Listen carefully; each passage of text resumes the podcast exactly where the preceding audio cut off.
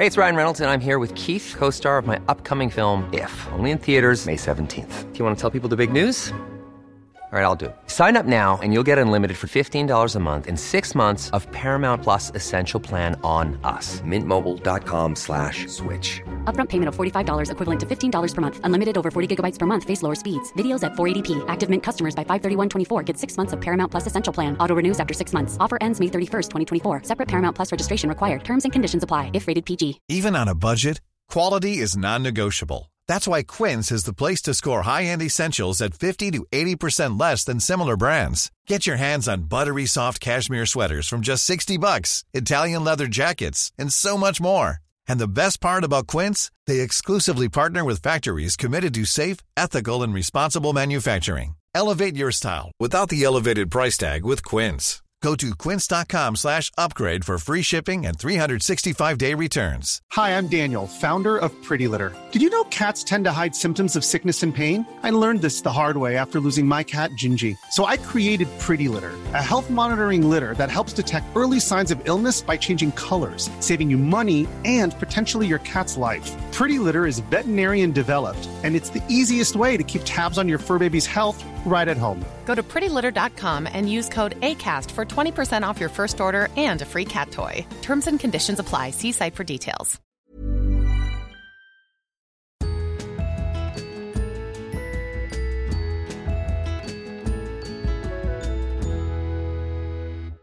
Jorro du gumman. Ska vi ta och kliva igång den här podden eller? Hörru du gumman, ska vi ta och puttra igång den här podden eller? Puttra igång den. Jaha, ja, det är tydligen någon slags reklam. Ja det är det. Ja, det är det. Det är en trist tror jag. Ja, Du okej. vet, livet blir jobbigt när man har så mycket pengar. Ja. Man måste puttra hit och puttra dit i lyxjotter och grejer. Jag Hörru du förstår. gumman. Alltså, men ska vi puttra igång den här podden? Ska jag, ska jag göra en inledning? Vad är det här för inledning? En jättemärklig inledning. Ja, men alltså, vi har ju inte poddat på så länge, vi har glömt bort hur man gör. Jag tror det. Hej och välkommen till Vanja och Josefin. Eh, just det. Nej, det går inte Jossan. Vi kan inte ha en sån inledning. Hej och välkomna till Josefin och... Vanja! Ja, där satt den! Vanja, välkommen tillbaka till Drömmis. Ja, men tack detsamma får man ju säga. Men tack, det känns så bra. Vi har haft en riktig drömmisdag idag. Det har vi verkligen haft. Här sitter vi bruna, fräscha, fantastiska. I blommor, i, eh, i nyttig mat, i smycken, i härliga samarbeten, i jobb, i... Precis som det ska vara. Ja, Alltså, även på det personliga planet är det härligt minsann. Oj då, du försöker få mig att prata om något eh, helt annat märker jag. Alltså vi måste, ja, faktiskt Vanja, tack för att du tar upp detta. Jag måste ju upplysa alla lyssnare om att vi har ju poddat i förväg tidigare. Så att jag snackade ju om någon dejt här för ett tag sedan som kändes först dålig och sen bra. Eh, det är avslutat vill jag bara säga för alla. nu är det däremot en ny. Har du tindrat loss igen Jossan? Ja men det har jag faktiskt, det känns riktigt bra. Ja, vad spännande! Ja herregud, ja, men det, det blir alltid lite lurigt när man delar med sig. Alltså, du vet ju det. Alltså, du har varit borta i två veckor. Eh, Mitt liv har ju förändrats radikalt. Ja, såklart. Så att jag menar, poddar vi två veckor innan om mitt dejtingliv, ja det, det behöver inte betyda att det ser likadant ut när podden sen släpps. Eh, Nej, nej. Så nej, nej. nu var jag bara tvungen att eh, gå tillbaka och, och redigera. Mycket bra Jossan, mycket bra Jossan. Och, och, och, och någonting annat som har förändrats kan vi säga, att det är det som vi var inne och touchade i förra podden där vi fortfarande pratade, pratade bajsmackor och liksom är eh, 2018 kanske the worst year ever. Då kan vi konstatera att det har nu vänt. Det har vänt. Mm, det är the best year ever. Nej men nu vet vi ju det båda. Nu, nu är det inte bara en tanke eller ett namn utan nu är det ju vetskap. Mm, ja, det är det. Och bara den grejen tycker jag, att man slinker in på Drömmis. Vi har en ny eh, kollega här som, som eh, hyr en plats. Det sitter ju brudar i ett eh, rum bredvid oss. Och denna människa har liksom fiffat till sitt eget drömhus, får man säga. Alltså det här rummet som hon sitter i har fullkomligt förvandlats. Det har blivit en härligt lyxig bohemisk djungel där inne. Det växter överallt. Man öppnar toaletten, vår toalett här på Drömmis, den är, det är det minst drömmiga stället kan man säga på hela Drömmis. Inte längre. Nej, nej, nej. Samma brutta. Det är en djungel även där. Det är växter, det är doftljus, det är, det, det är grönt och, och, och fräscht, det är mattor, nya handdukar. Alltså, det är väldigt trevligt när även andra drar liksom ett, ganska många strån till den här the best year ever-stacken, Ja, och, och Vanja, jag tror att det är dags att vi drar vårt strå till stacken. Alltså, det här Drömmis har ju fallerat. Alltså, när jag kom hit i morse, Det var, det var inte mysigt. Nej. Det var inte mysigt. Det var stökigt, det var skitigt, det fanns inga blommor. Ljusen vi har kvar, vi gillar ju färgade ljus både du och jag. Mm. Säga att färgerna på ljusen, man får, man får liksom leta långt ner i ljuslådan och ta de här färgerna som man har Mm. ratat i flera månader. Så att det är påskkänsla lite grann, var det. Ja. Gula ljus. Eh, så att man fick liksom börja med att så här, nej, nej, nej, nej, nu får vi faktiskt ta ett steg tillbaka. Det här är drömmis, man ska känna sig ljuvlig när man kommer in här. Ja. Vi städade lite grann. Du köpte blommor på vägen. Det kom ett bud med ännu mer blommor. Väldigt fiffigt med de här buden ibland. Alltså nu tror man att det är vår här inne. Vi har rosa Ja. gröna eh, buketter. Vi har ätit härlig och nyttig mat. Vi har tända ljus. Alltså nu är det ju, det är stökigt men det är ju ändå mysigt stök. ja, ja, ja. Men nu är det ju drömmis igen. Absolut. Eh, men eftersom att vi har en person som har ökat på pressen på oss nu eh, i rummet bredvid så får vi faktiskt ta, ta tag i det här. Eh, snart, jag känner mig ju skyldig i och med att jag har alla mina loppisgrejer här. Eh, men, men vi ska ju verkligen ta tag i det här och göra Drömmis 2.0 igen. Ja, men verkligen. Men Det kanske blir som en tävling här inne. Drömmis 1 och Drömmis 2. Vem har det drömmigaste kontoret? Ja, exakt. Och hjälp. Ganska bra tävling tycker jag. Ja, det är jättebra. Man lite kommer in där och känner, jaha, har du ett sånt här, sånt här doftljus? Vad trevligt. Och sen så kontrar vi med en ljusslinga utav bara helvete som är så Du, mysig. Vi har ju inte ens ljusslingor här. Nej, vi måste ha ljusslingor. Nej men herregud. Och alltså Vanja, titta till, till vänster om dig. på På vår moodboardvägg. Den är så deppig att det är ett skämt. Alltså, ja. Vi bara, vi har en härlig inspirationsvägg. eh, man vill inte ens titta dit. Nej, den är, den är, det är ingen inspiration där Jossan. Det där får bara åka ner. Alltså det, du vet, jag är sugen på en ny färg. Eh, jag, jag vet inte om vi får det här, men jag, jag har ju tröttnat på de här jäkla flamingosarna också. Jaha, det har du. Ja, Ja, har inte okej. du det? Jag är inte där än, men eh, Okej. du är ju lite före trenderna. Så att jag kommer säkert tröttna på Ja, men du vet, flamingosarna. och de kanske får vara kvar. De är ju sjukt söta. Men du vet, jag känner på ett sätt så här, äh, step it up på något sätt. Eh, något behöver ske. Vi, vi kanske kan hitta något roligt jobbuppdrag eller någonting och, och få styra upp där. Ja, verkligen. Mm. Bra Jossan. Det är alltid det här, det liksom kokar ner till att man måste liksom anstränga sig. Ja. Eh, För att få till det här myset. Det kommer inte av sig självt. Man måste köpa de där blommorna. Man måste köpa de snygga färgerna på ljusen så det inte blir påsk. Eh, Och man måste liksom styra upp inspirationsväggen så att det inte är som det är nu.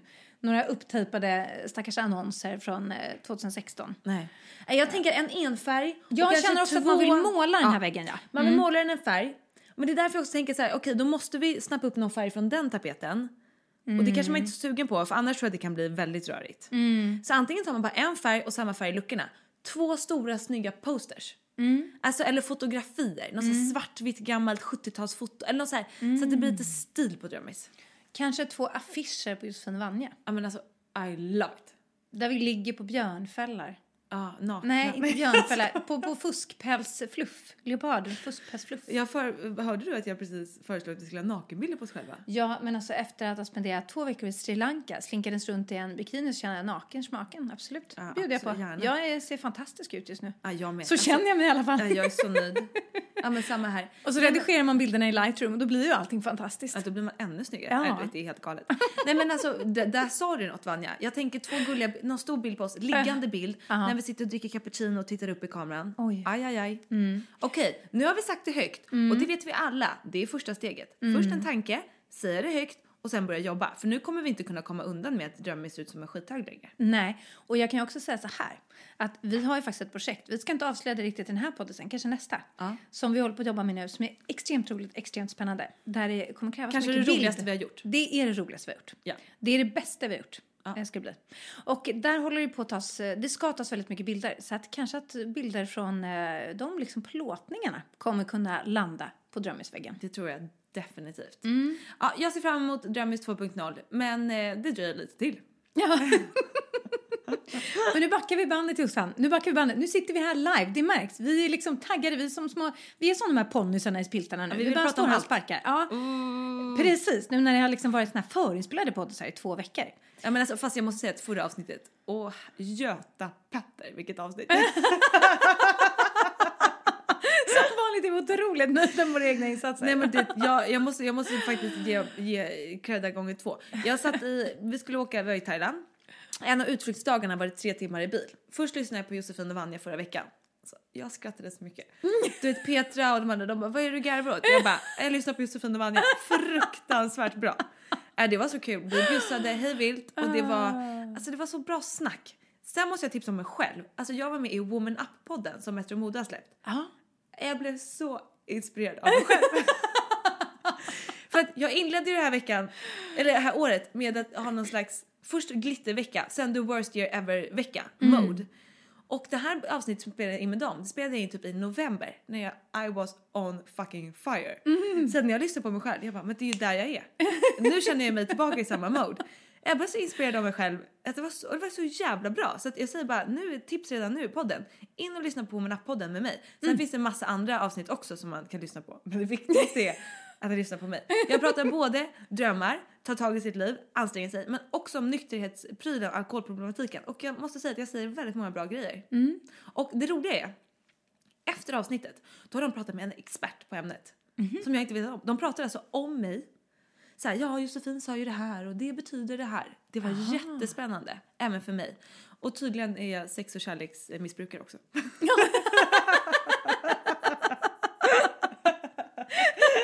Surprise! Tinder, Tinder, Tinder, Tinder, Tinder.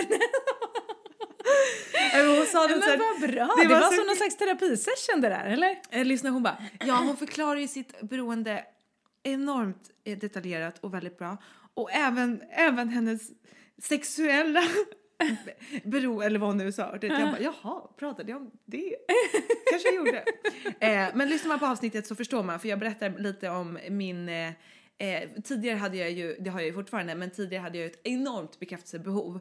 Och för mig att dra hem en snubbe som typ var gift eller hade pojkvän, det var ju mitt så här, ultimata bevis på att jag var värd någonting. Och En som hade ju- pojkvän. Ja, det är verkligen det ultimata Okej, beviset. flickvän. då? Nej men, ja, det blev lite fel. Nej men och det är ju jättedestruktivt och jätte, eh, inte alls bra. Men det förklarar väldigt mycket om hur min eh, liksom destruktiva bekräftelsebehov tog sig uttryck tidigare. Idag har jag ju vänt det till att jag istället jobbar med att få uppmärksamhet och bekräftelse på ett positivt sätt. Eh, och det pratar jag också om i den här podden, att så här, alla beroenden, det finns en enorm drivkraft i det. Eh, och det vanliga är att man använder det till någonting negativt. Men att jag tror att man då kan vända det och använda det till någonting positivt. Eh, Men gud vad inspirerande Jossan. Ja. Alltså, det, det här måste jag ju lyssna på. in och lyssna Vanja. Ja, ja men verkligen. Eh, Nu när jag äntligen har tillgång till the internet igen. Jag har ju liksom varit avstängd men mot gud. min vilja. Ja. Men du, var det skönt eller jobbigt?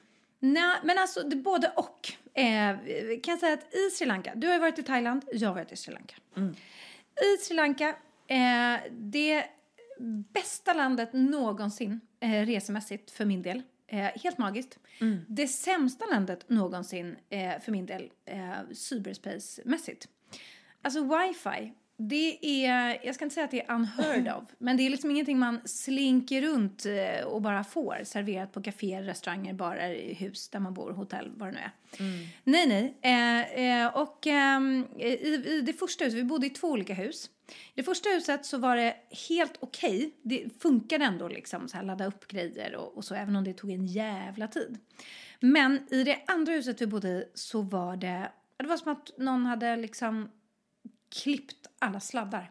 Eh, det gick typ inte. Alltså det var liksom att försöka ladda in en bild, ladda upp en bild trots att jag gjorde den så liten som möjligt utan att den liksom blev helt bara sönderpixlad.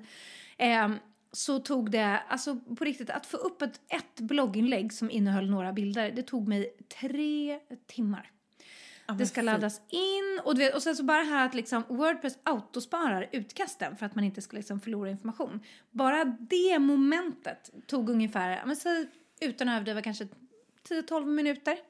Eh, du vet när, när man såg att den sa okej nu kommer den börja spara utkastet, ah, liksom. Eh, så jäkla jobbigt. Så att eh, jag kämpade med att försöka få upp liksom inlägg och Instagram och, och sådär. Och när jag väl gjorde grejer så fokuserade jag ju på att liksom få ut grejer i mina kanaler. Jag hade liksom i princip noll möjlighet att såhär in, alltså Instagram-scrolla eller jag har inte läst en blogg, jag har inte gjort någonting. Det är lite intressant faktiskt Jossan, för att jag brukar alltid läsa din blogg slaviskt annars, men jag har inte gjort det nu på två veckor. Så att det här är nästan som att vi liksom går, åker tillbaka till 1996 där man om man inte sågs på två veckor så hade man liksom ingen riktig koll på vad den andra människan gjorde. Nej, åh gud, det är ju supermärkligt. Det är jättemärkligt faktiskt. Eh, och, och, och liksom tråkigt på ett sätt för det är lite vardagskläder. Men är man i Sri Lanka så har man ganska mycket annat att pyssla med. Så att det är inte så att man sitter och har så tråkigt hela tiden. Inte direkt. Ehm, nej, och det som, men det som var skönt med det var ju att dels att man känner att så här, ja, det går att överleva eh, utan att så här, läsa mm, mm, bloggar varje dag eller få liksom uppdateringar från eh, nyheter eller Instagramflödet eller eh, allt sånt där. Vilket är ganska skönt för att alla typer av beroenden är ju liksom lite mm, mm, bökiga. Alltså det kan ju bli det här maniska scrollandet på kvällen. Så här, jag måste bara scrolla och läsa de här mm. grejerna innan jag somnar. Annars så kan jag inte somna. Och så gör man det fast man och så, kanske inte ens njuter av det här speciellt Nej. mycket. Man har bara fått för sig att man måste. Och så, så liksom, nästan tvingar man sig igenom det. Vilket är ju jättedumt liksom. Det är härligare att njuta av saker. Så det var skönt att känna så här, man, man måste inte. Man klarar sig ändå. Eh, och, och sen var det på något sätt skönt också att så här, alltså inte ägna andra människor så himla många tankar. Utan att så fokusera på sig själv.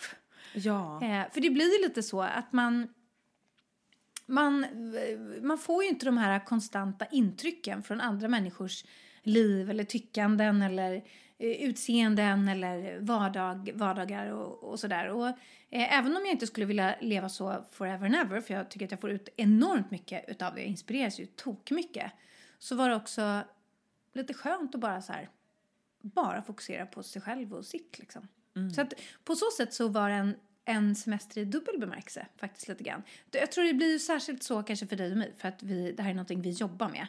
Eh, så att man då liksom, ja, tvingas ta en cyberspace Ja, men eh. Men det var ju frustrerande att liksom inte kunna Det är jobbigt att det ska ta tre timmar att göra ett inlägg som kanske skulle tagit en halvtimme annars. Ja, men exakt. Och Men jag- grejer som man ändå känner att man måste få upp. För att det är ju svårt att så här, ja, nu åker jag bort i två veckor. Eh, jag bloggar ingenting, jag slänger inte upp någonting på Instagram. Alltså det blir ju ohållbart när man gör det vi gör. Det är Ja. som att ha en klädbutik och sen så stänger man den i två veckor och låter ingen köpa kläder. Då är det ju dels är det ganska många som inte orkar komma tillbaka tror jag. För de tänker, ja det är stängt idag igen, vad tråkigt. Ja, men då går jag till en annan klädbutik. Ehm, och ja, så man, det, det är ju inte hållbart helt enkelt. Nej men exakt. Men jag tror också att så här, speciellt när man är på semester eh, så ehm, är det skönt att så här, passa på att ta en liten eh, detox från det där. För jag tror att hemma i vardagen som du säger, så här, man, man tycker att det är kul och det är också då man behöver den här inspirationen. Jag menar när man ligger på en playa i strålande sol att du behöver inte drömma dig bort i flödet. Eh, och då är det ganska bra att bara passa på att detoxa den grejen. Jag scrollade väldigt lite i Thailand. Eh, däremot la jag upp en hel del. Eh, som ni som har följt mig på Instagram kan se många härliga semesterbilder. Eh, nej men, eh, och vi hade ju bra wifi men det som man verkligen ska förstå med oss som jobbar som bloggare, instagrammare. Jag var ju i Thailand med, sex, eller med fem andra eh, influencers. Och eh, vi hade ju skithärliga dagar där vi låg på playan. Men det består också av kanske en, två timmars fotograferingar, byta om, stå torka bort svetten. Det är ju väldigt härligt eh, arbetslocation. Men det som man inte ser det är ju att vi satt ju uppe till två, tre varenda natt och bloggade. Och sen gick vi upp vid sju, åtta de flesta månaderna för att så här, vi skulle åka iväg till att upptäcka ett nytt hotell eller vi skulle åka iväg och, och, och det var ju skithärligt. Eh, men det blev ju extremt lite sömn. Och vi sa det på vägen hem nu, så här, jag bara, jag sovit, jag har snittat 4-5 timmar varenda natt den här resan. Men man behövde inte så mycket mer för att så här, man sov någon timme i solstolen, man, dygnet var ändå uppfackat av tidsomställningen, lite sådär. Men, eh, men jag och Linn, Linn Herbertsson som jag delade rum med, eh, som är världens härligaste tjej. Och eh, vi jobbade väldigt mycket på samma sätt. Så vi var väldigt effektiva när vi fotade och sen på kvällarna satt vi liksom, vi pratade knappt, vi bara satt och chattade. Och så satte vi så här deadlines, så här, men idag, vi måste lägga oss vid 12. Sen när klockan är 12, vi kollar på varandra och bara garvar. Vi bara, jag bara, så jag har hunnit en tiondel av det jag ska göra. Hon bara, samma här. Och så precis vid två, det, då började ögonen bladda lite. Men det är också för att man älskar ju det man gör. Och det är en ren fröjd att jobba i detta ljuvliga solljus. Alltså att jobba som influencer eh, och man tar bilder varenda dag hemma i detta skitland. Alltså solen går inte ens upp här vissa dagar. Man trixar och fixar med filter, man drar i ljusstyrkan, helvete det blev för blurrigt. Alltså det är ju ett jäkla jobb på vintern. Och så kommer man iväg, det, man bara badar i dagsljus. Det är ett skämt. Alltså det är ju så jäkla kul vilket gör att man bara, jag kör lite till, lite till. Eh, men vid klockan tre då var det så här big no no, nu är det stänga igen datorn. Men det ser man ju inte. Nej. Man ser ju bara det här, åh vad härligt och sådär. Mm. Eh, men det är ju det här man alltid, alltid har med sig. Eh, och man inte ska underskatta. Och det är det många gör i och med att det inte är den sidan som visas upp. Man visar ju bara upp, som vi pratar mycket om, den här färdiga Instagram-bilden. Mm. Men här i podden sen, då kommer ni inte undan. här berättar vi hela linan. Ja men precis, processen bakom. Det är viktigt, det är viktigt. Eh, nej men för det är eh, jättestörigt kan jag tycka, rent ut sagt, när folk eh, tycker att det här jobbet är liksom bara en, ett, en massa glassande.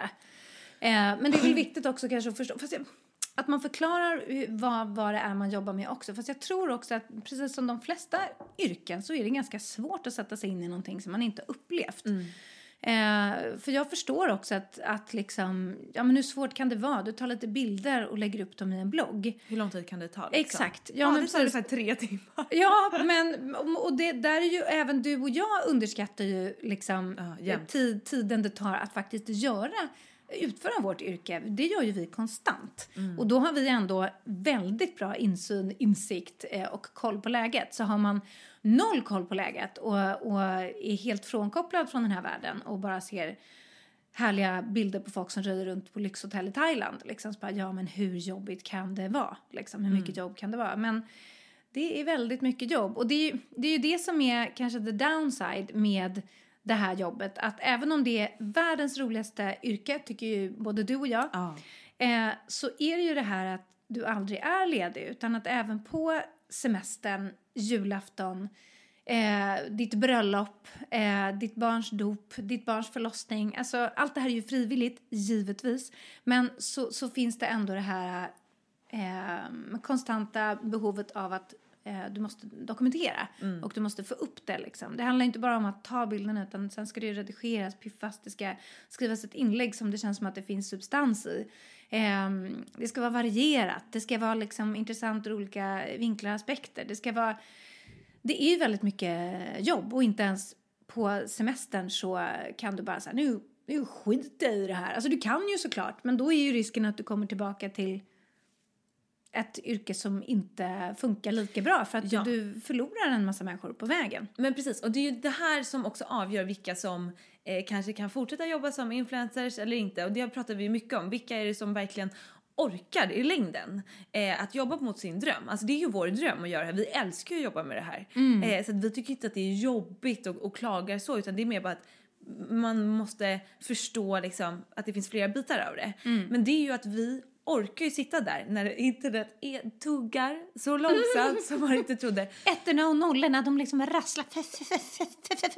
Då sitter vi kvar. Ja. Eh, Jag är uppe på natten för att jag tycker att det är så jäkla kul. Jag vill. Eh, Och jag tror det är där många har fallerat för man så här, kommer hem, men jag är skittrött, jag orkar inte. Eh, Då blir det ju ingenting. Så Mm. enkelt är det ju faktiskt. Ehm, och sen ska man ju såklart inte sova sådär lite ofta, det vet vi ju. Eh, men, eh, men, eh, men ja. Nej, men så det var, jag var ju faktiskt på en jobbresa. Min var ju ingen semester. Jag åkte Nej. dit med eh, eh, arbetsgivare eh, med varumärken som jag skulle jobba tillsammans med. Eh, så det var ju verkligen en jobbresa. Sen fick jag ju ha hur härligt som helst på dagarna eh, där jag fick utföra mitt jobb. Det var ju fullkomligt ljuvligt. Så jäkla jäkla härligt. Och jag måste säga att det gav mig väldigt mycket pepp och just det här som vi varit inne och pratat om. Det var så himla kul att åka med andra influencers. Både se hur folk jobbar och eh, ja, men så här, byta idéer, tipsa, trixa. Det är så himla härligt. Alltså, det pratar vi också jättemycket om i podden, att bjussa. Ehm, Fan, jag tycker det, vi bara påminner er alla som lyssnar igen om att är det något speciellt jobb ni vill ha eller ni jobbar med något, frå- fråga andra som har det jobbet eller jobbar med det ni gör och, och tipsa varandra. Alltså det, man lär sig verkligen mycket. Och jag har lärt mig många, allt ifrån små knep eh, i Photoshop till eh, mobilinställningar till men det som effektiviserar ens arbete. Man, man kan inte allt. Tillsammans så lär man sig så jäkla mycket mer. Så det, jag känner mig så här påfylld med kunskap, pepp och inspiration. Men gud vad kul! Åh, underbart. Och så fick du mata snoriga elefanter också. Alltså Vanja, visste du om att elefanterna har en näsa in i snabeln? Eh, ja, det visste jag. Okej, det visste inte jag. Nej. Jag visste ju att de liksom kunde så här lukta med den och typ suga upp saker med den. Men att det ser ut som en liten näsa där inne och att den är hård och jättestark. Ja, det visste jag ju inte. Det var det sjukaste. Den var liksom som en trekant och inuti här var de här näshålen. Och sen tog de den här snabeln, alltså den greppade tag. Om, du höll, om jag höll en banan, då kom den jättehårt. Så hade jag mitt finger här, då, blev, då kramade den ju verkligen mitt finger. Alltså det var sån nypa med sån styrka. Alltså det var ju helt galet. Vi var ju alltså på en sån farm där de har tagit hand om elefanter som tidigare har varit så här på cirkusar, eh, som har varit i fångenskap. Eh, I Thailand så finns det ju, på många delar i världen, eh, elefanter som används som så här lockdjur liksom för att, eh, alltså så här, de får stå på någon liten plätt och ska göra konster typ. Eh, och här har de gjort en business av att ta hand om dem för att bara ta hand om elefanter kostar hur mycket pengar som helst. Alltså en elefant äter 250 kilo mat om dagen. 250 kilo. Ja. Åh herregud. De är ju liksom enorma. Ja, ja. Så att, att ta hand om flera elefanter, det kostar ju väldigt mycket pengar. Mm. Eh, så det här stället har liksom en gigantisk hage med en så här liten inbyggd sjö där elefanterna kan bada. Och så har de gjort en business av att folk får komma dit och mata elefanterna, tvätta elefanterna och ut, utifrån de pengarna kan de ha möjlighet att ta hand om och förvalta den här marken och förval- förvalta de här ele- elefanterna. Så att ja, det är ju fortfarande en business men det är ju på ett extremt mycket bättre sätt än vad de här elefanterna haft det tidigare. För alla för elefanter som är där har de ju då som sagt köpt ut från cirkusar eller ifrån såna här, vi åkte förbi någon marknad och står en elefant i någon kedja och så ska folk liksom hoppa upp och ta en bild på den. Så att här har de ju otroligt mycket bättre. Eh, och det har gjorts massa dokumentärer om det här stället så det är verkligen ett reko-place liksom. Och det var helt fantastiskt att vara där och få mata de här elefanterna och eh, duscha dem och de var så gulliga och så stora och de här snoriga snablarna med starka nypor. Alltså det var fruktansvärt kul. Vad mysigt. Alltså att se såna här typer av vilda djur eh, på riktigt, det är ju bland det coolaste som finns. Ja, alltså sakta i backarna här nu. Jag har ju fått höra att du såg ju värsta långa ormen. Jag vet inte om jag tycker att det känns superhäftigt. Jag ska ju kanske Värsta åka till, ormen. jag kanske ska åka till Sri Lanka om tre veckor och jag börjar undra om jag ska ångra mig. Då kan jag säga nej, Jossan. Nej, du Eh, tycker inte det. Nej, jag ska ge dig alla mina bästa tips. Sri Lanka är, det är helt magiskt. Jag köper allt förutom att det låg en stor svart orm i tre, som var tre meter lång i en trädgård. Men man får komma ihåg att man befinner sig i djungeln. Eh, och, och, lite, och så får man också komma ihåg att de är livrädda för oss. Eh, I princip alla dessa djur. Elefanter kanske inte är så himla livrädda. Eh, men ormar, spindlar, eh, varaner, apor, alla såna här. De är ju liksom inte... Det är inte så att de, de, de ligger där och, och, och lurar på att liksom få smyga in i ditt AC-kylda rum eh, och bita dig på natten. Utan de vill ju verkligen så här, jag vill hänga i, i min, liksom, på min gräsplätt och äta en mus eller vad de nu vill göra. Men de är liksom inte taggade på att vara med oss utan det är ju vi som inkräktar på deras område. Bygger hus och grejer. Eh, där, de, där de lever. Så att nej. Eh, det var dessutom en ofarlig orm kan jag säga. Fast alltså för mig spelar det ju faktiskt ingen roll om det är världens mest farliga orm eller om det är en liten vattensnok i Sverige. För mig är det ju själva ormen som jag har förbi för. Eh, så att, men, men, men samtidigt så köper jag det argument för jag måste bara inflika nu att jag har ju faktiskt också sovit i djungeln i Thailand. Alltså vi sov, vi var ju på sån här glamping, alltså det var ju väldigt lyxiga eh, tält ute i djungeln. Men det var ju verkligen i djungeln. Så man hörde allt. Det var de mest märkliga ljud jag hört. Jag sov ju inte en blund första natten. Vad var det där? Vad var det? Linn somnade också hela tiden. Du vet, jag bara petade typ på henne. Ska inte du vara vaken med mig? eh, det var ju, jag var livrädd. Men till och med där, när vi var ute på en liten så här hike i en flod och där det finns, i Thailand är det mycket trädormar, de ligger och chillar uppe i träden. Jag spanade in varenda träd, såg inte en jävel. Då kände jag, okej, om jag till och med letar i en timmes flodfärd efter, efter ormar och inte ser några, då rör de nog sig därifrån när de märker att det kommer någon. Så att jag köper det och liksom min, min rädsla är ju, för jag fick ju verkligen ett sammanbrott när vi kom till det här campet. När jag frågar hon som jobbar där så här, are there any snakes here? Och hon bara, yeah we're in the jungle, they're everywhere. Och du vet jag tittar på henne och bara, va? Kan de till och med vara här? Alltså i lobbyn? Det var så här utomhus allting. Hon bara, yeah of course, typ. Och du vet då. Det var som att ångesten tog ett grepp om hela mina fötter, upp över hela min kropp, över, ut i hela mina armar och tårarna bara forsade. Och jag kände bara, ta mig härifrån. Jag kommer inte överleva ett dygn här. Och jag bara kände så här, det är lika, hörni vet ni vad? Det är lika bra att jag hoppar på en bil, tillbaka in till stan, tre timmar igen. För att jag kommer inte kunna njuta en sekund av att vara här. Det här är bara ångest för mig. Men eftersom att jag har bestämt mig för att jag inte vill leva ett liv där mina rädslor styr så var jag så här, Jossan du kommer fixa det här. Eh, det löser sig. Eh, du får ta en timme i taget och verkligen så här, så länge de inte är här och, och nafsar på fossningarna så är det ju faktiskt lugnt. Så att eh, det gick ju faktiskt mycket bättre än vad jag trodde och jag såg inte en enda orm. Och precis som du säger, de slinker ju iväg. De är ju rädda. Ja. Och liksom så länge de inte kommer fram och nafsar mig i tårna så är det faktiskt lugnt. Och ehm, ja, jag tror att jag fattade nu att så här, även om jag skulle se någon på tre meters avstånd så tror inte jag skulle tycka att det var så läskigt så länge det inte kom ringrande mot mig. Men det gör de ju inte. Nej, de gör ju inte det. Det är ju det som är grejen på något sätt, att de är liksom livrädda. Eh, för vi tar ju koll på dem och är liksom stygga mot dem och vi är obehagliga, de känner inte igen oss och vi luktar äckligt och allt vad det nu är. Det är ju väldigt få djur som liksom bara, mm, mums, människa. Nej, precis. Eh, eh, om inte vi är inne och liksom verkligen stör dem och klampar runt Nej, det är om man skulle trampa på en orm, då är det klart att den biter en. Uff. Okej, Men det gör ju inte du eftersom du har sånt enormt eh, Ormöga. ormspan. annat. Ja, ja, ja. Precis. Nej men jag måste säga också, för det, jag har fått flera som har skrivit på bloggen att så här, åh jag har sånt, sån ormfobi, därför har jag inte vågat åka till Thailand till exempel. Och så här, gör det, för att alltså man klarar sig och precis som vi säger, de är ju inte där och nafsar oss fötterna och man får ha lite koll bara. Och efteråt så känner jag liksom bara, man känner sig stark. Och liksom så här, gud, jag är verkligen imponerad av mig själv. Ehm, och eh, dag två så gick det galant. Alltså det gick superbra. Ty- Man får försöka liksom så här... eh, använda sitt sunda förnuft i såna där situationer. För att alla fobier är ju liksom ologiska. De, Ja. de har ju inte att göra med verklig rädsla. Eh, det är ju klart att man blir rädd om det kommer en, en person med en, en pistol emot en. Det är ju Ja. ingen fobi, det är ju en liksom verklig, rimlig rädsla. Men fobier är ju liksom i princip alltid orimliga. Eh, du bygger ju upp en bild av det här djuret eller situationen som du tror stämmer fast du vet någonstans att den liksom inte gör det. Eh, så att jag tror man får liksom så här ha, försöka vara det här sunda förnuftet så här. Hur många eh, tidningsartiklar eller nyhetsrapporteringar eh, har jag varit med om där det står svensk turist ihjälbiten av orm i Thailand? Mm.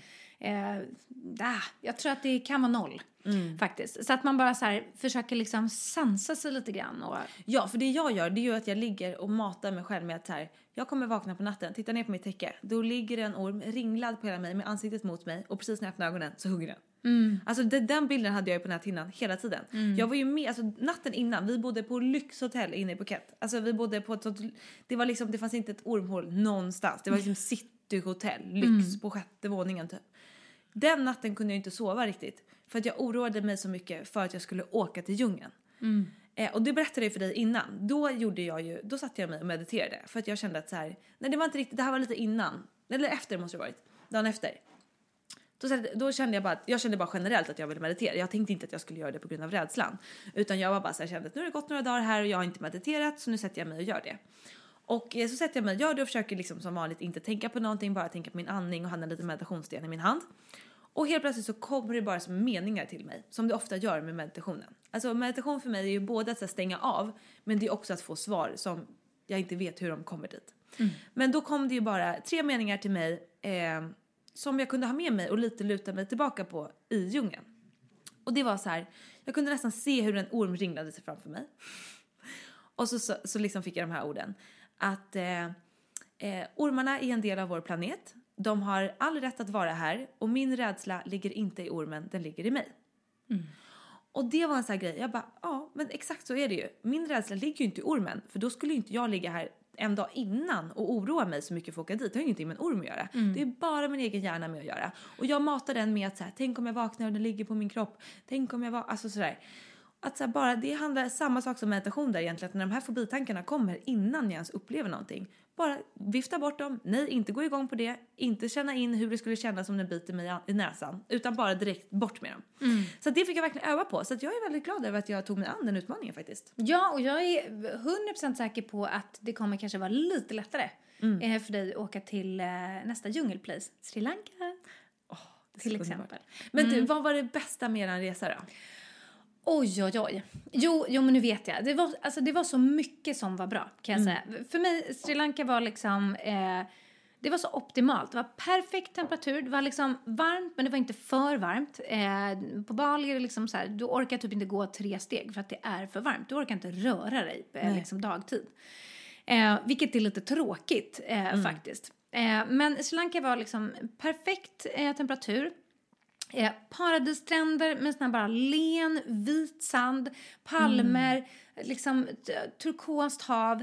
Helt magiskt. Och någonting som jag tyckte var väldigt, väldigt, väldigt härligt med Sri Lanka var att man kände att det, det fanns en liksom genuin känsla i det. Ehm, att det inte var liksom så otroligt turistigt. Ehm, för att även om det är ett turistland eh, och det blir ju mer och mer och vi, vi befann oss både på liksom ställen som var väldigt icke-turistiga och sådana som var liksom väldigt turistiga. Eh, men på båda så kände man att det liksom fanns den här genuina känslan av att man var en, så här, ja, men som en varmt välkommen gäst i någon annans land. Inte att man var en ockupant.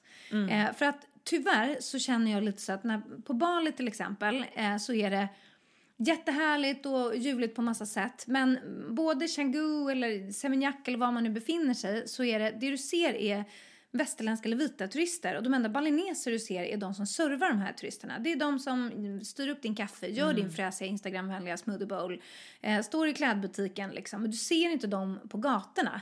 Eh, och, och folk eh, är så lyriska över obod och så här, ja, och det, det har sin charm. Men du är du känner dig lite som en ockupant liksom. Och sen bidrar du till turismen och allt sånt, det finns positiva saker i det. Men det är någonting som inte är helt uh, härligt i det. Men i Sri Lanka var det precis, alltså det var, jag kan inte säga att det var tvärtom för det var ju turistigt. Men det var ju liksom, det var lankeser överallt. Det var liksom lankeser på stranden, det var lankeser i vattnet, det var lankeser som ägde restaurangerna som man käkade på. Ehm, på Bali ägs allting av australiensare i princip. Liksom.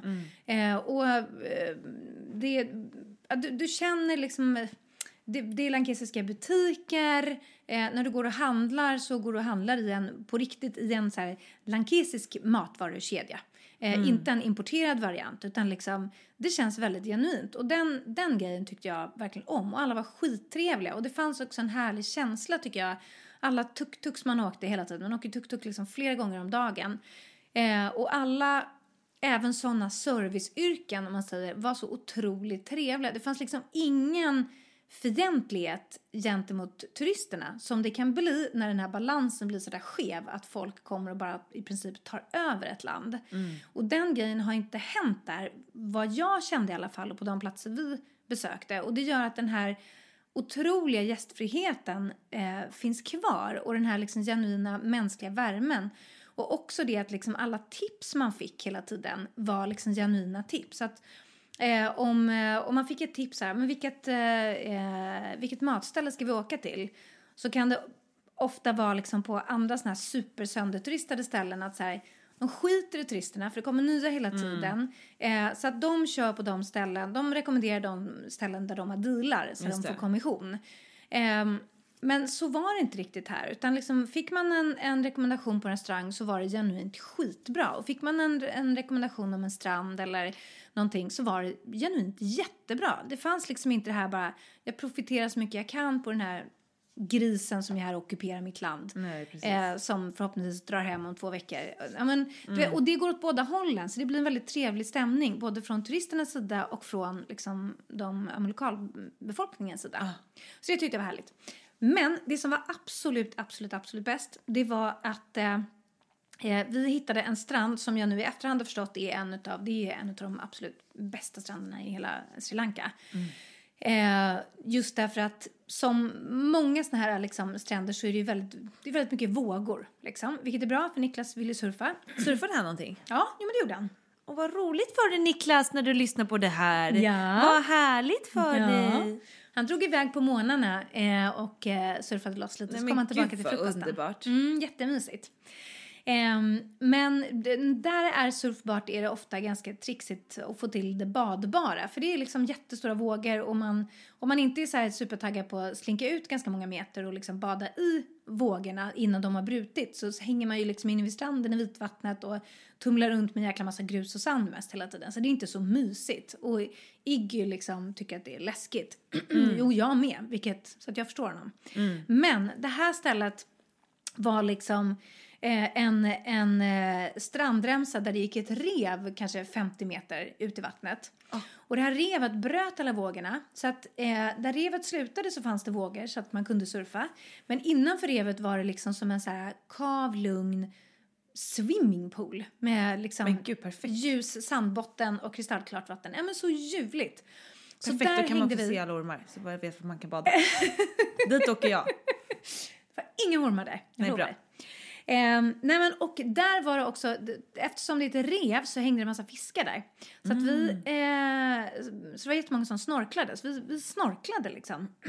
och när jag då snorklar, hänger runt, eh, kollar eh, dessa fiskar. Det var dessutom väldigt eh, eh, långgrunt, vilket var härligt. Så att, eh, mm, ja, men man bottnade överallt. Jätte, jätteskönt, Ja, tycker jag. skönt. Jag Jättebra. gillar inte heller det här med vad finns liksom 50 Under mig. meter ned. Nej. Aj, aj, aj. nej, nej, nej. Havsdjuren.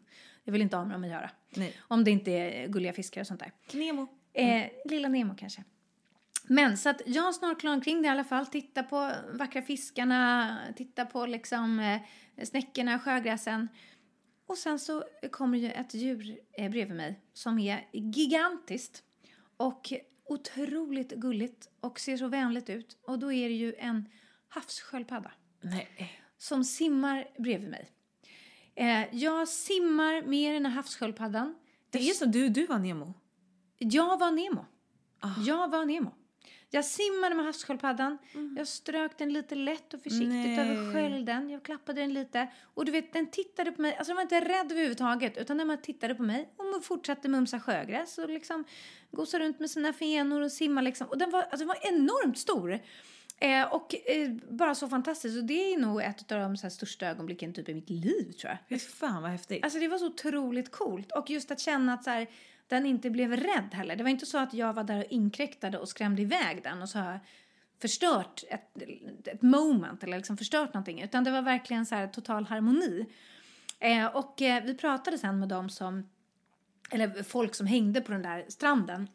det var också en väldigt härlig grej med Sri Lanka. Det var väldigt, var väldigt lite folk. Det var liksom inte alls det här att man kommer och så är det 80 solstolar och liksom fullt med med människor. Utan det var liksom så här alldeles lagom med folk för att det skulle finnas bra ställen att och liksom ta en solnedgångsdrink på och käka goda middagar på. Men det var inte förstört och överbefolkat liksom. Eh, men då snackade vi med några där och då sa de just att på den här stranden så bor det just två stycken eh, jättestora havssköldpaddor. Och det, det här revet är deras hemvist. Liksom. Och på eftermiddagen så brukar de slinka över revet med vågorna och så kommer de in på insidan och äter sjögräs och sådär. Och, och, d- så de var väldigt vana vid människor för det var ju människor som badade där hela tiden och det har varit i alla år för det har varit den här naturliga swimmingpoolen. Det har väl varit i säkert hundratals år liksom. Eh, så att, eh, nej men så det var verkligen en sån här harmoni liksom med fiskar, havssköldpaddor, folk som badade och ja, det var bara magiskt liksom. Cool fact a crocodile can't stick out its tongue. Also, you can get health insurance for a month or just under a year in some states. United Healthcare short term insurance plans, underwritten by Golden Rule Insurance Company, offer flexible, budget friendly coverage for you. Learn more at uh1.com. Hold up. What was that? Boring. No flavor. That was as bad as those leftovers you ate all week. Kiki Palmer here, and it's time to say hello to something fresh and guilt-free. Hello Fresh. Jazz up dinner with pecan-crusted chicken or garlic butter shrimp scampi. Now that's music to my mouth. Hello Fresh. Let's get this dinner party started. Discover all the delicious possibilities at hellofresh.com. Hiring for your small business? If you're not looking for professionals on LinkedIn, you're looking in the wrong place. That's like looking for your car keys in a fish tank.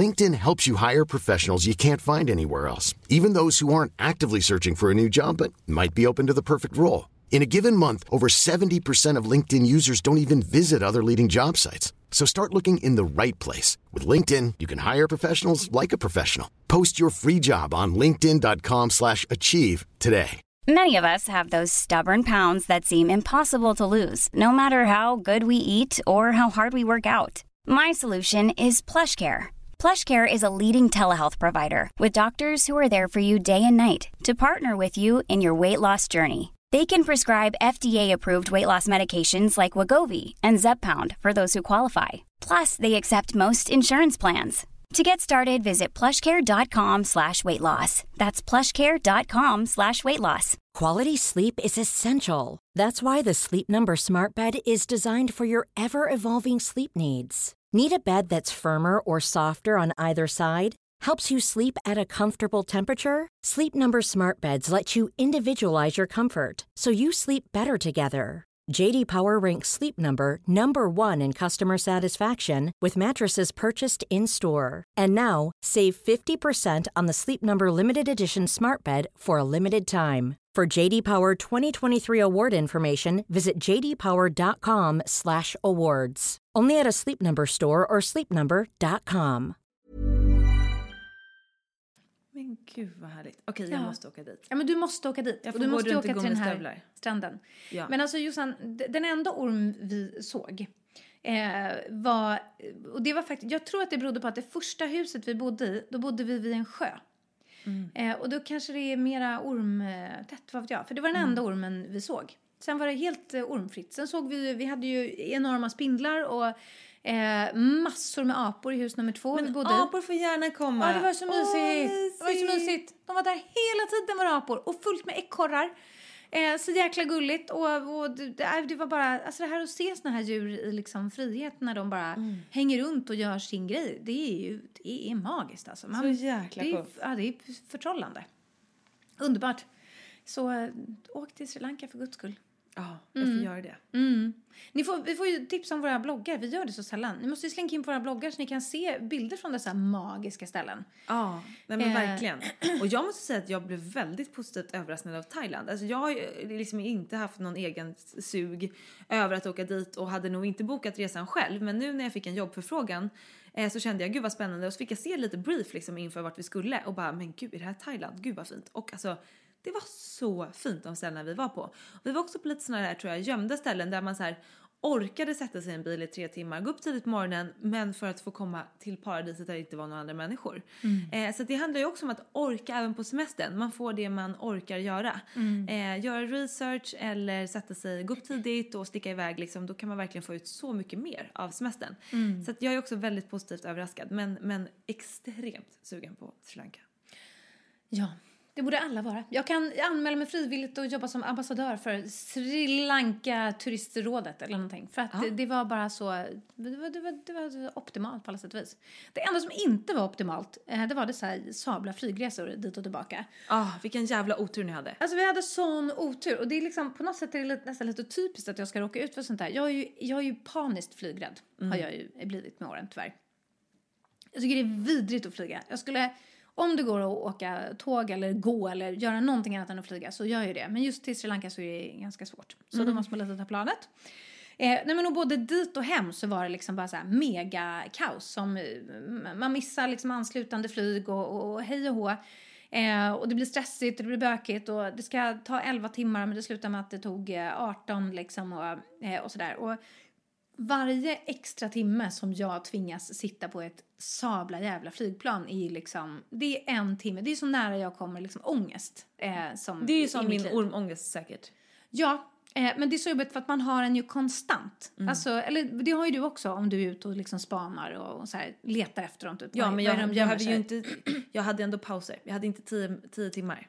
Nej, alltså det är liksom, jag har svårt att skaka av med den. Mm. Eh, och när vi åkte hem från, från Portugal nu senast, då var det ett så jäkla skumpigt flyg så att jag satt ju och hade... Eh, alltså jag får ju liksom, det, det låter ju superhårt att säga, men, men det är alltså nära nog dödsångest faktiskt. Jag tycker det är, jag, jag tror att jag, jag, jag tror hela tiden att jag ska dö. Alltså jag bara väntar på det här och att vi liksom bara bara blåser ur, liksom, ja, att vi störtar. Eller att en vinge ska trilla av. Eller, för det var väldigt, väldigt, väldigt mycket luftgropar.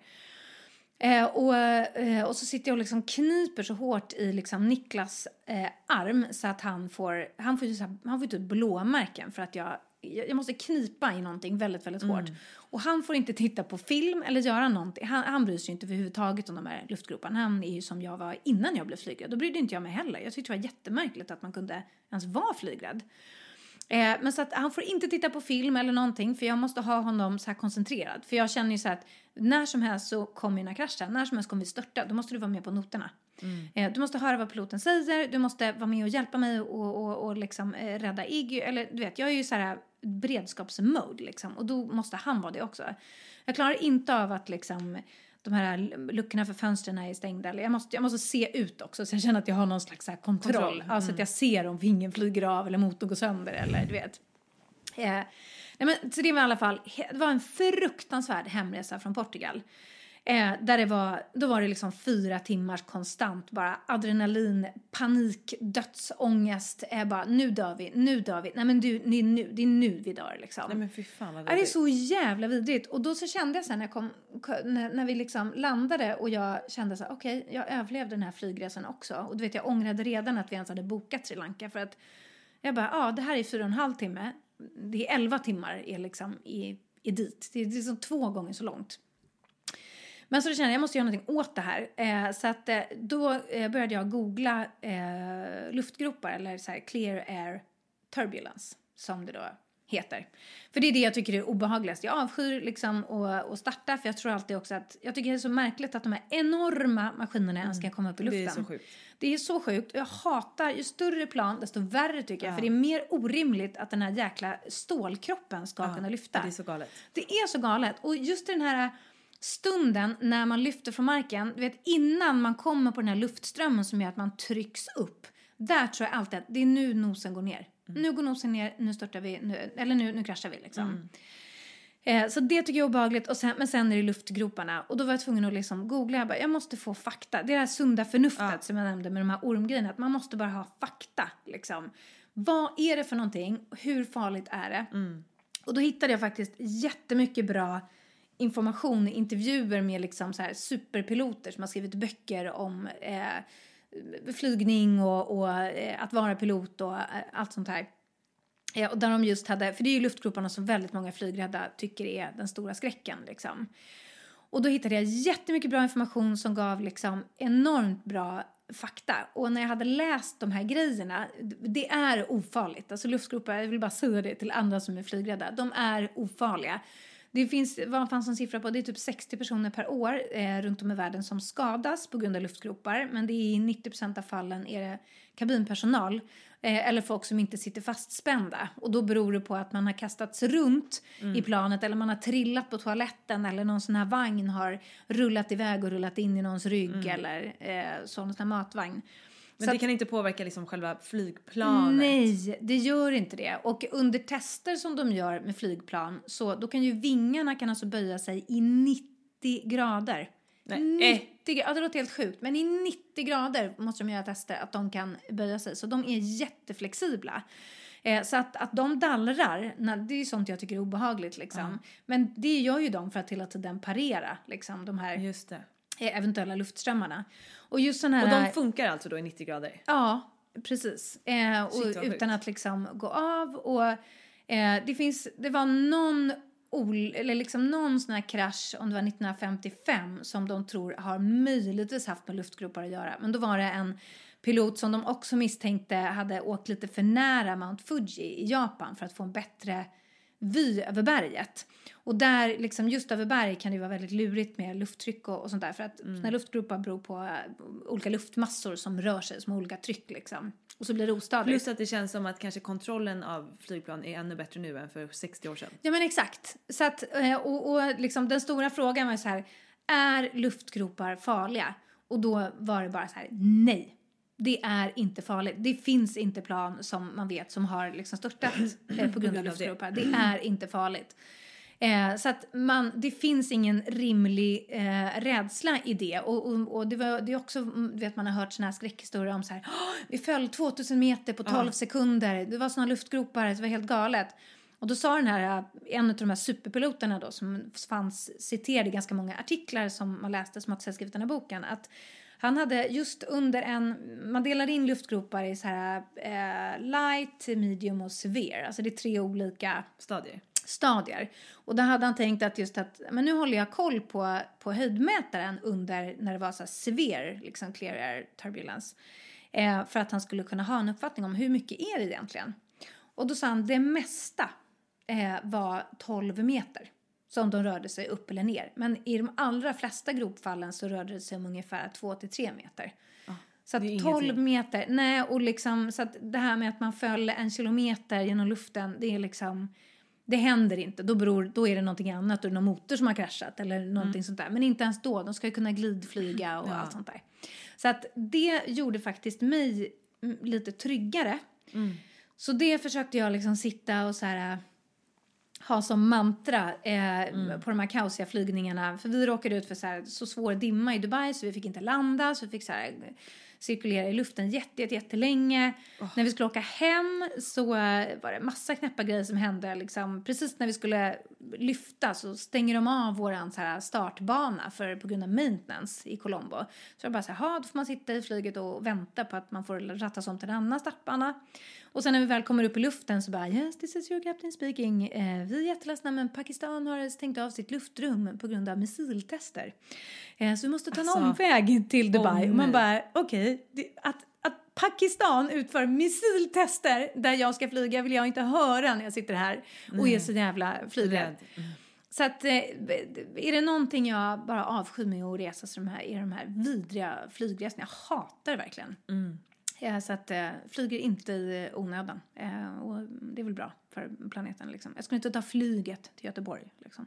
Nej, exakt. Då tar man ju faktiskt tåget. Eh, då tar man tåget, ja. Men, men alltså jag, jag känner ändå när, precis när du berättar det här nu att vi har ju samma känsla. För jag känner ju så här med ormarna. När jag låg där i, i tältet kände jag så här, varför har jag åkt hit? Alltså var, varför utsätter jag mig själv för det här? Jag vill bara hem. Jag vill bara hem nu. Vad är det för fel på mig? Men liksom så här. Det är det som är att man vill ju inte låta sitt liv begränsas av flygrädsla eller ormrädsla vad det nu kan vara. Att man klarar det ju faktiskt. Eh, och man får bara, precis som du säger, jättebra grej. Så kolla upp fakta och luta er mot det när man tycker att det känns jävligt jobbigt liksom. Men det var också så här, en natt i de här jävla tälten vi bodde i, då gick ju också bland, brandalarmet på natten. Och det dels ligger man och försöker sova och så går det här larmet och det, då får jag ju för mig, det är ett ormalarm. Åh nej, det är ett ormalarm. Det är en orm här inne. Du vet, man får ju för sig allt. Man, man fungerar ju inte logiskt i dessa situationer. Så att jag ska helt enkelt läsa på om ormarna i Sri Lanka för att känna mig lite lugn. Förhoppningsvis. Väldigt bra Vanja. Men du, vet du vad? Jag tycker faktiskt att det är dags att gå på lite tips. Ja, du tycker det? Ja. Då gör vi det Jossan. Jag, åh, jag har ett sånt bra tips. Åh, vad härligt. Mm, det är ett boktips. Alltså, jag har blivit en riktig liten linslus eller vad det heter. Läslus, lins. Ja. en läslins. läslins. Ja. Boklus. Boklus. Jag läser så det knakar i de här små ögonen. Alltså herregud vad jag läser. Och jag bara matas med nya spännande, bra grejer som var berikar mitt liv. Ja. Mitt senaste bok eh, som jag läser är ett tips ifrån en av mina läsare. Jag gjorde nämligen ett så här bokklubbsinlägg på bloggen. Ja. För att jag får så mycket frågor om så spirituella böcker eller peppiga böcker. Eh, så att nu tips, det är dubbeltips här. Dels sök på Josefin Dahlberg eh, bokklubb på google eller gå in på min blogg och sök på bokklubb. Där får ni massa bra boktips som är så här på självhjälpsfronten, spirituella fronten. Sånt som får en att så här, personlig utveckling, utvecklas i livet helt enkelt. Och mitt tips heter You're a badass. Eh, och det här är tough love, vilket jag älskar ju. Jag kör ju även tough life, love, eh, det gör vi båda här i podden. Eh, och jag gör ju det mycket i bloggen också. Att så här, ja men orkar du inte anstränga dig, då kan du inte förvänta dig guld och gröna skogar. Så enkelt är det, det är matematik faktiskt. Eh, och den här boken, aj aj aj, här får man inte ligga och vara en lat eh, potatis om man ska läsa den här. Den är underbar, alltså den är väldigt peppig och peppar dig att så här, du är bra som du är liksom på den fronten. Men också att så här, ja, om du vill ha ett liv du inte har levt innan, då måste du göra saker du inte har gjort innan. Alltså väldigt mycket så här att, eh, bara väldigt one-liners som får en så här, ja ah, men just det, så enkelt är det ju faktiskt. Man blir peppad, eh, motiverad, eh, också så här bra fakta, lite väldigt så här, alltid såklart lite spirituellt och universe has your back och allt det här, eh, vilket jag älskar ju. Eh, Den är så jävla bra den här boken. Väldigt lättläst och man eh, vill bara liksom resa på sig och göra massa bra grejer när man läser den. Det låter fantastiskt. Ja, you're a badass. Ja, okej. Lä- klicka hem. Väldigt bra. Mm. Bra tips Jossan. Mycket bra. Då ska jag tipsa om någonting helt annat faktiskt. Men gud, undra, jag undra, har du sagt till mig vad det är för tips? Nej, det har jag inte. Nej, du satt och slänkte runt på din dator här innan podden sen. Men gud. Eh, eh, Nej, det är inte serietips. Nej. Är det ett mattips? Nej. Jag kanske, kanske, mat kanske var att ta i. Mat man kan äta då, inte mat man kan laga som att laga mat. Nej, nej, nej. Nej, okej. eh, inte- Okej, kör då. Alltså jag ska komma med, jag tycker att det här är ett väldigt, väldigt bra tips faktiskt. Jag är Aha. väldigt nöjd för det är ett, ett kreativt roligt Men tips. gud, jag är så spänd. Ja, eh, och ehm, jag vet inte riktigt om det appellerar till, till dig. Men jag vet ju att vi har väldigt många lyssnare som tycker att det är roligt det här med liksom blogg, Instagram, hela den här biten. Eh, och det, ty det, tycker jag även du och jag, givetvis. Eh, och saken är att jag följer en tjej som heter Amanda Cannon. Som är, det är en svensk tjej och hon bor i USA. Jag följer henne också. Ja, ja, ja. Hon är underbar. Ja, gud, jag chattar med henne mellan varven också. Ja, men alltså, ja. Eh, hon, vi skulle ha tagit en fika när hon var i Sverige över jul. Men då mm. var det lite för mycket att göra så jag hann inte med det. Nej. Hon har fått eh, sin eh, första lilla bebis. Mm. Så hon är precis nybliven mamma. Eh, och denna Amanda är, eh, hon bor alltså i USA eh, med sin man och lilla bebis och hon är otroligt stilfull måste jag säga. Hon har ett väldigt snyggt flöde. Hon har ett extremt snyggt flöde eh, och det är här mitt tips kommer in. Mm. Jag kan dubbeltipsa om henne. Dels är hon rolig att följa eh, och har spännande saker att säga. Hon, om man är intresserad av typ pregostil och sånt där. Om det finns några som är på smällen och som jag letar liksom febrilt efter brudar att inspireras av. Så scrolla tillbaka lite i hennes flöde för att hon eh, eh var otroligt fräsig under hela sin ja, liksom, eh, pregofiering. Hon är ju väldigt fräsig eh, överlag sådär. Eh, men hon heter The Amanda Cannon på Instagram. Vi lägger upp eh, lite tips på Facebook och Instagram också. Såklart, ja, det tycker jag. Så man hittar. Men det jag skulle säga var att, för det här tyckte jag var så intressant. Jag såg nämligen på hennes Instagram att hon hade skrivit ett blogginlägg om hur hon tänker kring sitt Instagramflöde. Mm. Och det tyckte jag var så roligt därför att hennes flöde är vad man skulle kunna säga perfekt. Eh, det, det, finns ju liksom inget fel med det. Det är så här, perfekt variation, det är perfekta eh, liksom, såna här färgkombinationer. Eh, det, är, det är perfekt, perfekt, perfekt. Det är ett sånt där som man tittar in på och så bara oj, men hur gör hon? Mm. Och då är det väldigt roligt tycker jag att det är inte så att det bara händer av sig själv. Det är återigen det här med sig. Oj, oj, oj, det kräver mycket jobb. Det kräver mycket jobb. Jag har försökt många gånger. Sen känner jag fuck it, good enough ja. och så går hela skiten sönder. ja men precis, det är ju inte för alla. Men, och jag kommer aldrig bli en sån heller. För att helt plötsligt kommer jag på att nej men jag måste få upp den här bilden eller den här. Så att jag, kan, jag kommer aldrig kunna bli en sån. Men jag tycker exakt. det var otroligt roligt att liksom höra hur hon tänker när det är en sån person som har ett sånt där perfekt flöde. Och då berättar hon precis väldigt ingående eh, i det här blogginlägget som vi länkar till på Facebook eh, och eh, eh kan tipsa om på Instagram. Eh, för att det finns en massa knep nämligen. Dels så finns det en app som man använder så att man kan planera sitt Instagramflöde. Så att mm. man ser att det blir så här perfekt varierat.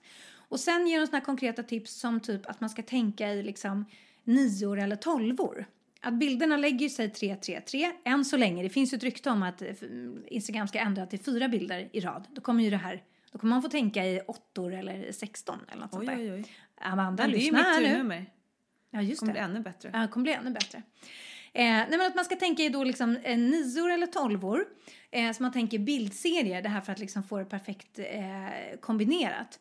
Och att man ska tänka ut typ tre grejer som representerar en själv. Så här, vad är det som representerar mig? Är det så här outfit, eh, gravid, eh, mat, typ?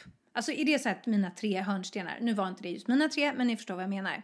Och att man då i de här niorna och tolvorna ska få ett jämnt flöde ja, men, utav just oj, de här. Oj, oj. Ja men det du förstår ju. matematisk Ja, grej. nej, men alltså det är en algoritm. Jag måste liksom. in och läsa det här. Det är skitspännande. Och hon beskriver precis hur hon tänker med färger och om det liksom sticker ut ett bebisben här. Alltså att att också få den här balansen mellan busy bilder och sådana som är lugna. Ja, jag måste skriva upp direkt att jag ska in och läsa Ja, och man förstår ju att när man tänker på alla de här bitarna, ja, men då får man ett perfekt Instagramflöde. Och det, det var så roligt tycker jag att höra hur folk som är sjukt duktiga på, på sin grej, oavsett om det är ett perfekt Instagramflöde eller att bygga bilar, ah. hur, hur tänker man? Hur gör de för att få till det här optimala liksom? Ah.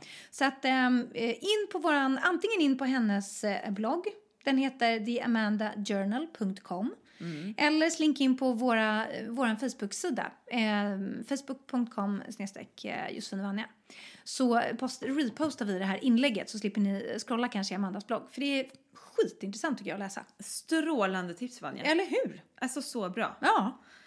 Oh, vi bara pruttar ut oss massa bra grejer gumman. Ja, har vi puttrat färdigt nu med den här podden eller? Ja, jag tror faktiskt det. Ja, okay. Men du, det känns väldigt härligt att få podda i realtid. Det tycker jag med. Alltså mm. när ni lyssnar på det här har vi spelat in det bara för några timmar sedan. Ja, vi är ute sen, sent ute. Vi spelar in, inte på måndag som vi brukar, utan på tisdag kväll.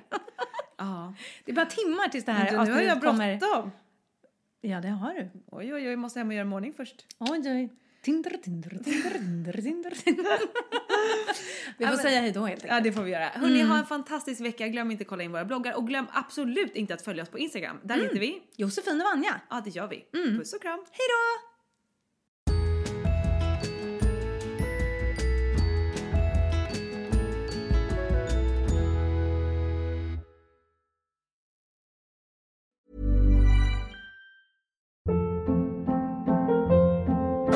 Hold up. What was that? Boring. No flavor. That was as bad as those leftovers you ate all week. Kiki Palmer here, and it's time to say hello to something fresh and guilt-free. Hello Fresh. Jazz up dinner with pecan-crusted chicken or garlic butter shrimp scampi. Now that's music to my mouth. Hello Fresh. Let's get this dinner party started. Discover all the delicious possibilities at hellofresh.com.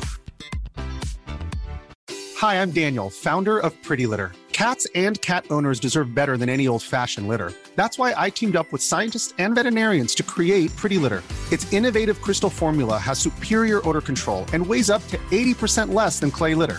Pretty Litter even monitors health by changing colors to help detect early signs of potential illness. It's the world's smartest kitty litter. Go to prettylitter.com and use code ACAST for 20% off your first order and a free cat toy. Terms and conditions apply. See site for details. Imagine the softest sheets you've ever felt. Now imagine them getting even softer over time. That's what you'll feel with Bowl and Branch's organic cotton sheets. In a recent customer survey, 96% replied that Bowl and Branch sheets get softer with every wash. Start getting your best night's sleep in these sheets that get softer and softer for years to come. Try their sheets with a 30-night guarantee. Plus, get 15% off your first order at bowlandbranch.com. Code BUTTERY. Exclusions apply. See site for details.